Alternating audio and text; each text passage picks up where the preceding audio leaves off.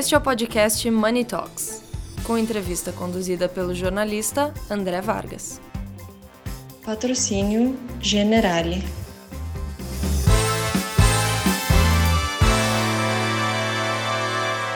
Bom dia, boa tarde, boa noite. Money Talks, o programa de entrevistas de Money Report, recebe agora Carlos Prado, da Tour House Corporation, né? É uma agência de turismo corporativo que completa 32 anos de atividade. Estão no mercado há um tempão. Já, né? Já. Já 32 anos. É. É, vocês atuam num dos segmentos mais abalados nos últimos anos e que agora passam por um processo de revitalização, segmento com outras características mas mantendo o espírito de atendimento, mantendo, mantendo a lógica de funcionamento, porém com uma outra pegada e atendendo a economia. Sim, sim. André, primeiramente, muito obrigado pelo convite, de esse bate-papo. De fato, né, é, nós, em, em, abril de 2020, nós tivemos que começar a desconstrução da nossa, da nossa empresa por causa da pandemia.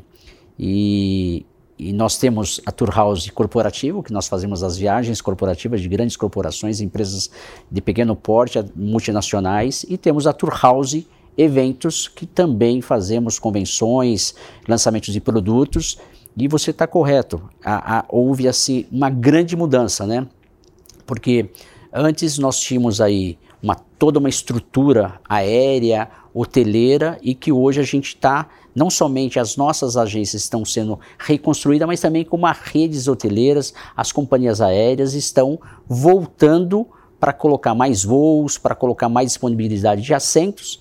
E a, quando você fala da mudança do perfil do viajante, de fato, a gente percebe que teve mudança do perfil do, do viajante, das empresas. Hoje, as solicitações, tanto de eventos quanto das aquelas viagens individuais, realmente está muito em cima da hora, que isso dificulta um pouco no, o nosso trabalho, e por outro lado também o cliente perde a oportunidade de fazer bons negócios, porque quando se compra em cima da hora, paga-se mais. Mas eu acredito ainda que isso vai ficar por mais algum tempo. Agora, no final do ano, nós teremos basicamente 100% das rotas e do número de assentos ofertado pelas companhias nacionais e a gente acredita que até o segundo semestre de 2023, daqui um ano ainda, nós teremos as rotas internacionais é, é, reposta, é, em comparação, sempre em comparação a 2019. Então, até lá, a gente acredita que o ticket médio ainda vai continuar mais, caro, viu, André? Não, é, é, é porque é, é, toda a composição de custo das companhias aéreas, das redes hoteleiras e a questão da oferta e demanda também. Então, é, o aconselhamento é que se programe, como a gente já está, né? A Tour House já está com várias é, convenções para 2000, para o primeiro trimestre de 2023. Então, é um time bom para se é, programar uh, os, os, principalmente os grandes eventos. Os pequenos eventos a gente tem um pouco mais de facilidade. Vocês atuam num tripé: corporativo, eventos e incentivo. Qual, os, qual desses três segmentos ainda está mais defasado em relação aos outros? O, é, seria o de incentivo? Em termo, vamos separar em termos de uh, incentivo ele está mais lento. Dos, das três unidades ele está mais lento. Por quê? Porque uma viagem de incentivo você pro, faz o lançamento da campanha e você resgata seis, sete, oito meses adiante. Então, como deu uma paralisada. Já seja nas viagens corporativas ou eventos, na sua totalidade, é, eventos nacionais e viagens corporativas nacionais, a gente já percebe que a gente está super bem. Já os eventos internacionais e as viagens internacionais, ainda, como eu falei agora há pouco, por falta ou uma, uma diminuição da oferta, que a gente tem problema de entrega das aeronaves nesses dois anos de, de, paradeira e também muitos pilotos eles aposentaram, né, porque chega aos 65 anos eles têm que aposentar. Então tem aí uma, uma necessidade de novos, novos pilotos e por isso que tem aeronave ainda uh, precisando e a falta de entrega da Boeing da Airbus também, que não fez, e da própria Embraer nossa. Então eu acredito que, é, como te falei, a partir de 2020, segundo semestre de 2023, eu acredito que esteja tudo na normalidade. Segmento, o que, que mudou no atendimento? Você falou que o corporativo vai bem, vocês caminham, tem um norte definido, mas o que, que mudou no atendimento? Porque as pessoas pararam de viajar e hoje, de fato, elas também viajam menos.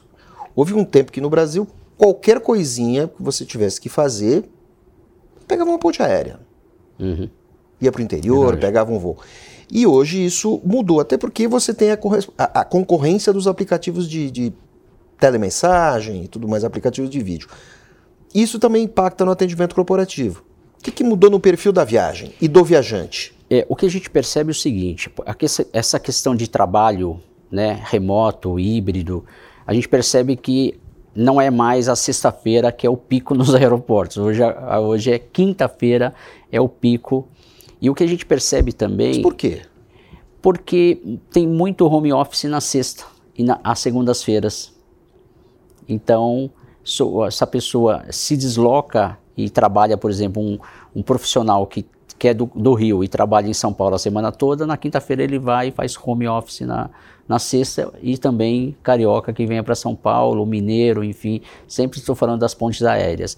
Então, é, é curioso, então hoje é quinta-feira. E também a gente percebeu, acho que uma reflexão aí da, da, da pandemia, a gente percebe muito aquele chamado pleasure, né? Sempre que o executivo tem a oportunidade de levar a esposa, levar o filho, ele também está tá incluindo esse, esse, né, esses, esses familiares nas suas, nas suas viagens, que eu acho saudável, eu acho que é, é equilibrar, né, o equilíbrio a, a, a vida profissional e vida, e vida é, familiar. O tempo de viagem ficou mais curto? Olha, uh, as pessoas estão muito caseiras hoje. É. Aparentemente, pelo, pelo, pelo nosso perfil lá, não, eu não, não percebo. Como eu te falei, ele, ele fica mais tempo quando ele in, inclui o pleasure, né, que é o business mais o lazer. A gente percebe que tem uma, a, a, a, solicitação está sempre em cima da hora, não tem mais plane, aquele planejamento de, de, de, distante, né? ou seja, que você pega já, faz a sua programação toda. Uh, uh, não, não percebi isso nos números da Tour House que as viagens ficaram, porque a nossa média era 1,8 diárias no hotel, né? e a gente não percebeu muitas mudanças, nem subiu para 2,5 e está em torno de 1,8 a 2 mesmo cada hospedagem de cada, de cada executivo. Agora, do perfil de quem viaja, sim, né? ou seja, sempre mais uh, são os executivos que têm mais atividade, é, os técnicos, Atividades uh, de campo. De campo. Pessoal de campo, eles estão viajando. Mesmo na pandemia, eles, eles pararam, diminuíram bastante, mas não diminuiu tanto.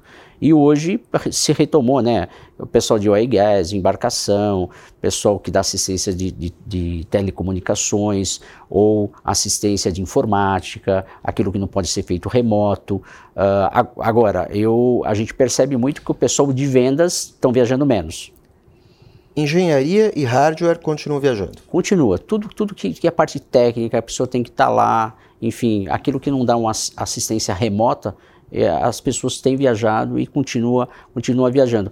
E também fechamento de negócios, né? O, o, o, o início de um, de um bate-papo para você prospectar, isso a gente percebe que, que faz por, por no tete essas, a tete. Essas, no tete não, não, não. Faz essas plataformas e depois no fechamento aí a pessoa faz faz a viagem, mas o pessoal percebe que eles estão colocando mais atividades na agenda.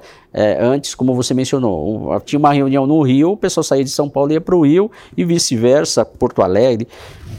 Hoje não, hoje eles procuram ter uma agenda um pouco mais é, carregada, carregada para aproveitar o deslocamento, mesmo porque hoje ainda a gente está é, com né, a oferta de, de voo ainda está reduzido e o, e o valor que as, as, as empresas estão pagando por um trecho está tá acima da está muito acima do que estava é, pré-pandemia. Então é, orçamento não estica né? Então as empresas a gente percebeu que no começo do ano de março a a junho as empresas viajaram muito e depois julho teve uma queda e, e, e, agosto também teve uma queda. Agora em setembro a gente percebeu que já aumentou novamente. Então eu acredito que, que a gente vai ficar nessa reconstrução, como eu falei no início. A gente está reconstruindo o setor. Eu fico também eu fico assim triste por um lado de ver tudo que nós sofremos, André, mas eu fico feliz porque é uma grande oportunidade é, vários amigos meus, poxa, Carlos, eu lembrava de você toda vez que saía alguma coisa de, de turismo, de eventos, como que o Carlos está, etc. Isso chamou a atenção, não só dos meus amigos, chamou a atenção de todo Brasi brasileiro que nós sofremos demais e que o turismo, qual, qual é o tamanho do turismo? Né? Qual é o tamanho do turismo para o Brasil? Então, é, nós ficamos meio que de uma maneira negativa, ficamos na crista da onda e a gente não pode deixar isso esfriar. Né? Então, a gente, é, eu costumo falar, eu canso de falar, turismo é um grande negócio para o Brasil. E de fato é.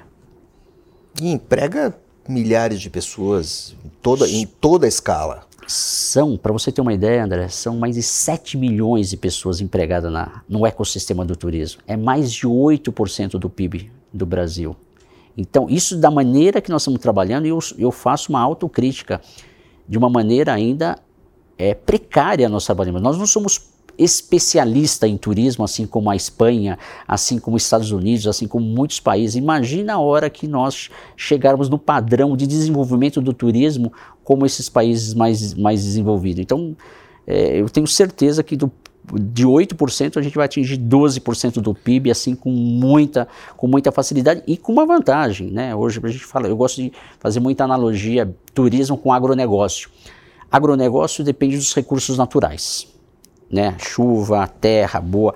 Turismo precisa de chapadas, precisa de praia, precisa de montanhas, precisa do sol.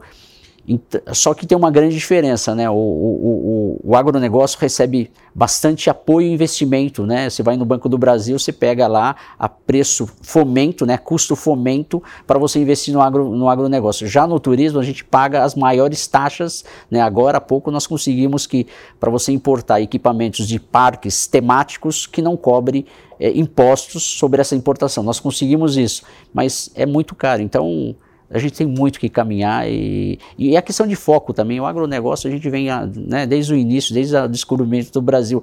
E turismo é relativamente novo, então a gente tem muito para muito para fazer. Eu sou um entusiasta do, do, do, turismo. No início da nossa conversa, você fez um comentário muito interessante, dizendo que você trabalha com locação também e que no auge da pandemia, quando todo mundo estava fechado em casa, parte dos seus clientes abandonou propositalmente o aéreo e partiu para a locação de veículos para continuar operando, que é justamente esse pessoal que você estava contando, que é o pessoal da área técnica, da área de Harvard, da área de engenharia, área de, de atendimento, de instalações. Então, esse pessoal continuou trabalhando e continuou viajando.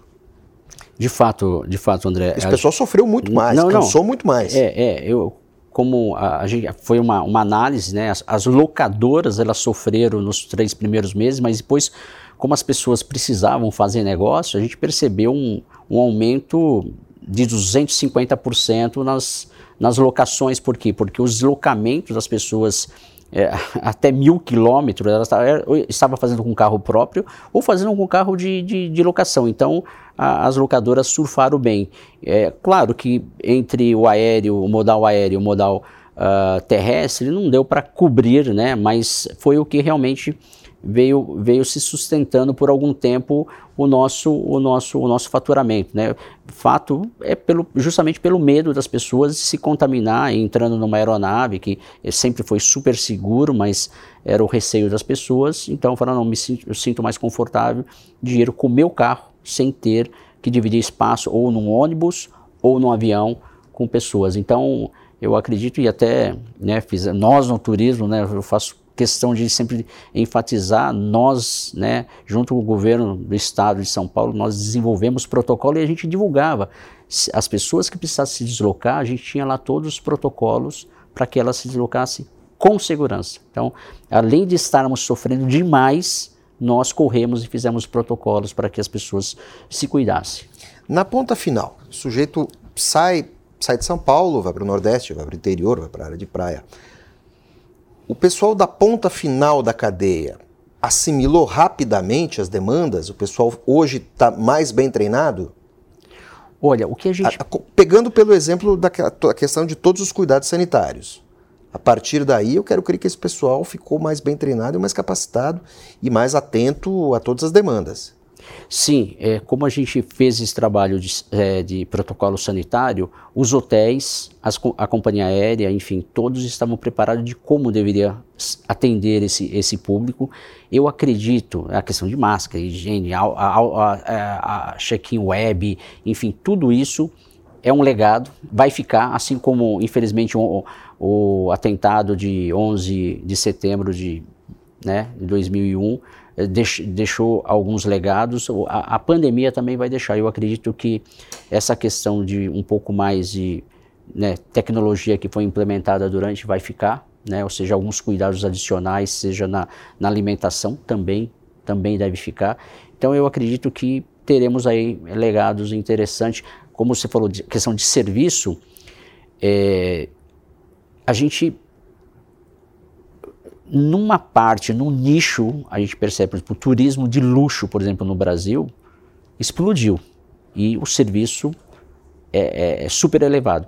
Hoje, para ser muito sincero, a gente tem, a gente está com dificuldade de mão de obra na, na hotelaria, em todos os setores, porque a gente estava reconstruindo e a gente está tendo concorrência de outros setores da, da economia, mas a gente está com a ajuda do SEBRAE, com a ajuda de, de, de todas as, as, as, as, entidades, a gente está trabalhando para treinar e, e, trazer, inserir novos, novos profissionais na cadeia, porque a, ah, nós não estamos a plena produção e a gente está com dificuldade de mão de obra. Que, que bom, mas a gente se preocupa muito com a jornada, né? A Tour House se preocupa muito com a jornada dos nossos clientes, desde o momento que ele sai da casa dele e o momento que ele retorna.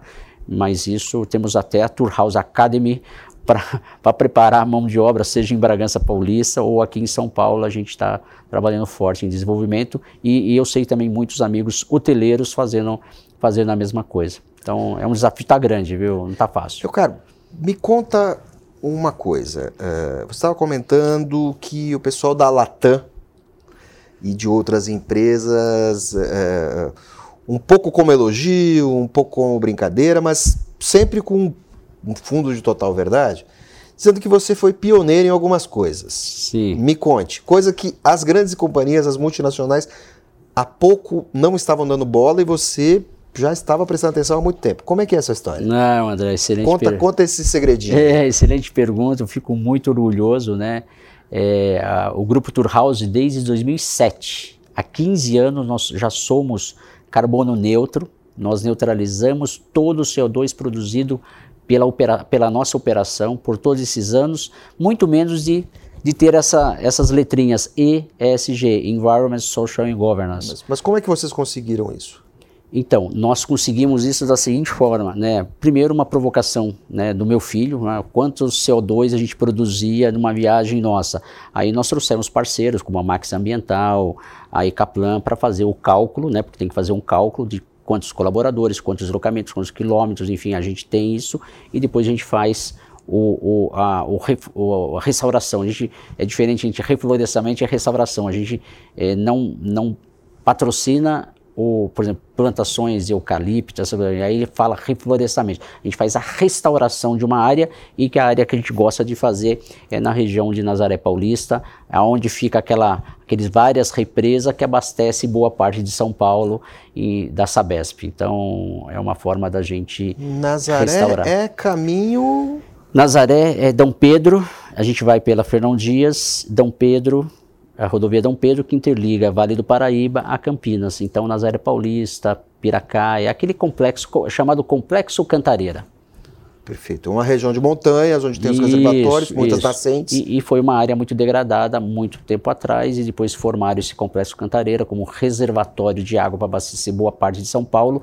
E a gente precisa, a gente precisa de 45 milhões de árvores naquela, naquela região, porque quanto mais, mais árvores, mais água no reservatório. Existem umas, umas iniciativas naquela área, você tem razão, de que eles são de os, os fazendeiros de água. né, que é o pessoal que tem uma remuneração para manter áreas florestadas tem, e vocês tem, atuam junto com tem, eles? Tem, tem. O, o, que a gente trabalha muito lá na região é com o Instituto IP. Né? O Instituto IP ele, é ele que é responsável por toda aquela área e a gente a gente todo o trabalho, toda a neutralização que faz até recentemente o nosso parceiro global, que é a agência, uh, ah, para cada visitante que recebia no stand é, lá em Londres, a gente fazia reflorestamento aqui. Então, é um trabalho fantástico, né? Como eu falei muito antes da gente falar dessas siglas. Hoje a Turhouse é um pouco mais, é, um pouco mais é, é, precisa e, em, em, termos de indicadores, a gente tem indicadores, por exemplo, de, na parte do, da neutralização, né? hoje somos 100% negativo, 100% neutro, só que até 2025 nós queremos 100% negativo, ou seja, neutralizar o dobro da nossa produção de, de CO2. Temos também no social, a gente tem como meta até 2030 a gente ter uh, ah, 50% é, de, de colaboradores não brancos e nós temos como desafio até 20% de, de profissionais do grupo LGBTQIA+. Então esse é o nosso desafio. Questão de mulheres, nós não temos natural problema, porque hoje já temos 54% de mulheres no nosso quadro de colaboradores, é, seja em posições de base ou na posição de, de diretoria. Então, eu acredito que isso lá no começo, André, é muito curioso, porque lá no começo o pessoal fala, ah, pô, mas você neutralizar é, CO2, você ganha cliente com isso. Eu eu falei, não, não eu não estou preocupado com isso, estou preocupado realmente de cuidar da nossa casa, né? A nossa casa, não existe planeta B como, como um amigo nosso utilizou esse slogan, não existe planeta, então vamos cuidar do planeta A. Né, que, é a, que é a nossa... Primeiro foi por afinidade, e isso e, acabou e, virando um, valor. Exatamente, mas eu tenho uma visão com isso. Ah, poxa, mas ter um programa LSG vai custar mais caro para a empresa? Não, eu não vejo dessa forma tem a questão social, né, que você vai cuidar da, da, da, da, nossa gente, vai cuidar dos brasileiros, mas por outro lado, quanto mais você entende vários grupos, mais assertivo você será para criar novos produtos para atender esse público. Não é só questão social. As pessoas acham que ah, é questão social, não, uma empresa não nasceu para só fazer filantropia, ela tem que fazer lucro. E quem disse que seguir e criar indicadores é só despesa. Não, não é despesa. Porque quanto mais você souber de N grupos, mais assertivo Quanto você mais você conhecer de Brasil, você vai vender mais. Você vai vender melhor mais. você vai lucrar, claro, com, mais você vai lucrar com o Brasil. Exatamente, como que consome o pessoal de Heliópolis e Paraisópolis, como que consome o pessoal da Rocinha, como que consome o, o, o, o pessoal que está no sertão, como que consome o pessoal, os gaúchos, como que consome o pessoal da Amazônia. A gente tem que entender, porque são, são consumidores distintos. E quanto mais a empresa entender, vão ficar vendendo sempre para as mesmas, um monte de empresa querendo vender para o mesmo grupo. Não, nós temos um Brasil enorme, ou seja, a gente, assim, em termos de pesquisa, né, tem um, um amigo meu, o Renato Meirelles, do Instituto Locomotiva, que a quantidade de empresa querendo vender para os 28 dos mais ricos é um absurdo. Só que nós temos 72% das, da, do, dos, dos de, demais é, é, população, que é, que é a grande brasileiro, né, 72%, que o pessoal não está muito interessado. O grupo Tour está interessado. Seja, né, quando eu falo de viagem, eu não falo só da viagem que você vai fazer uma volta ao mundo. Eu falo da você pegar o seu carro e no hotel a 100 km, você pega o seu carro, entendeu? Ou seja, tem N formas de você atender esse pessoal, né? Até eu brinco, eu, no, quando eu era criança, uma viagem para nós sair de Atibaia e para Aparecida do Norte, era uma viagem. E tem muito potencial dentro do turismo para vários. É, vai para Pedra Grande em Atibaia, faz lá o, a caminhada da, da base do pouso até o topo da Pedra Grande. É um, é um, é um turismo. Claro. Entendeu? Então agora você precisa conhecer esses consumidores. Se você não conhece, como que você vai vender? Por isso que eu falei logo no início o quanto que nós ainda somos muito, uh, é, não é precário, mas é muito é, muito despreparado para desenvolver o, o turismo. A, eu, por isso que eu sempre na minha fala, o quanto que nós precisamos estudar e o quanto que o poder público, né, porque os pontos turísticos estão no município, né, até um livro que eu vou lançar agora, uh, uh, em outubro, uh, Turismo, um grande negócio para o Brasil. Então a gente faz reflexões e provocações para o poder público de, e colocamos lá 16 itens como o prefeito pode deixar em termos de governança, como ele pode deixar a Secretaria de Turismo bem atualizada para que realmente assuma compromissos com o município, mapeamento do, do, potencial turístico que tem a cidade dele, enfim, então é uma coisa fantástica e a gente está apenas, André, apenas iniciando.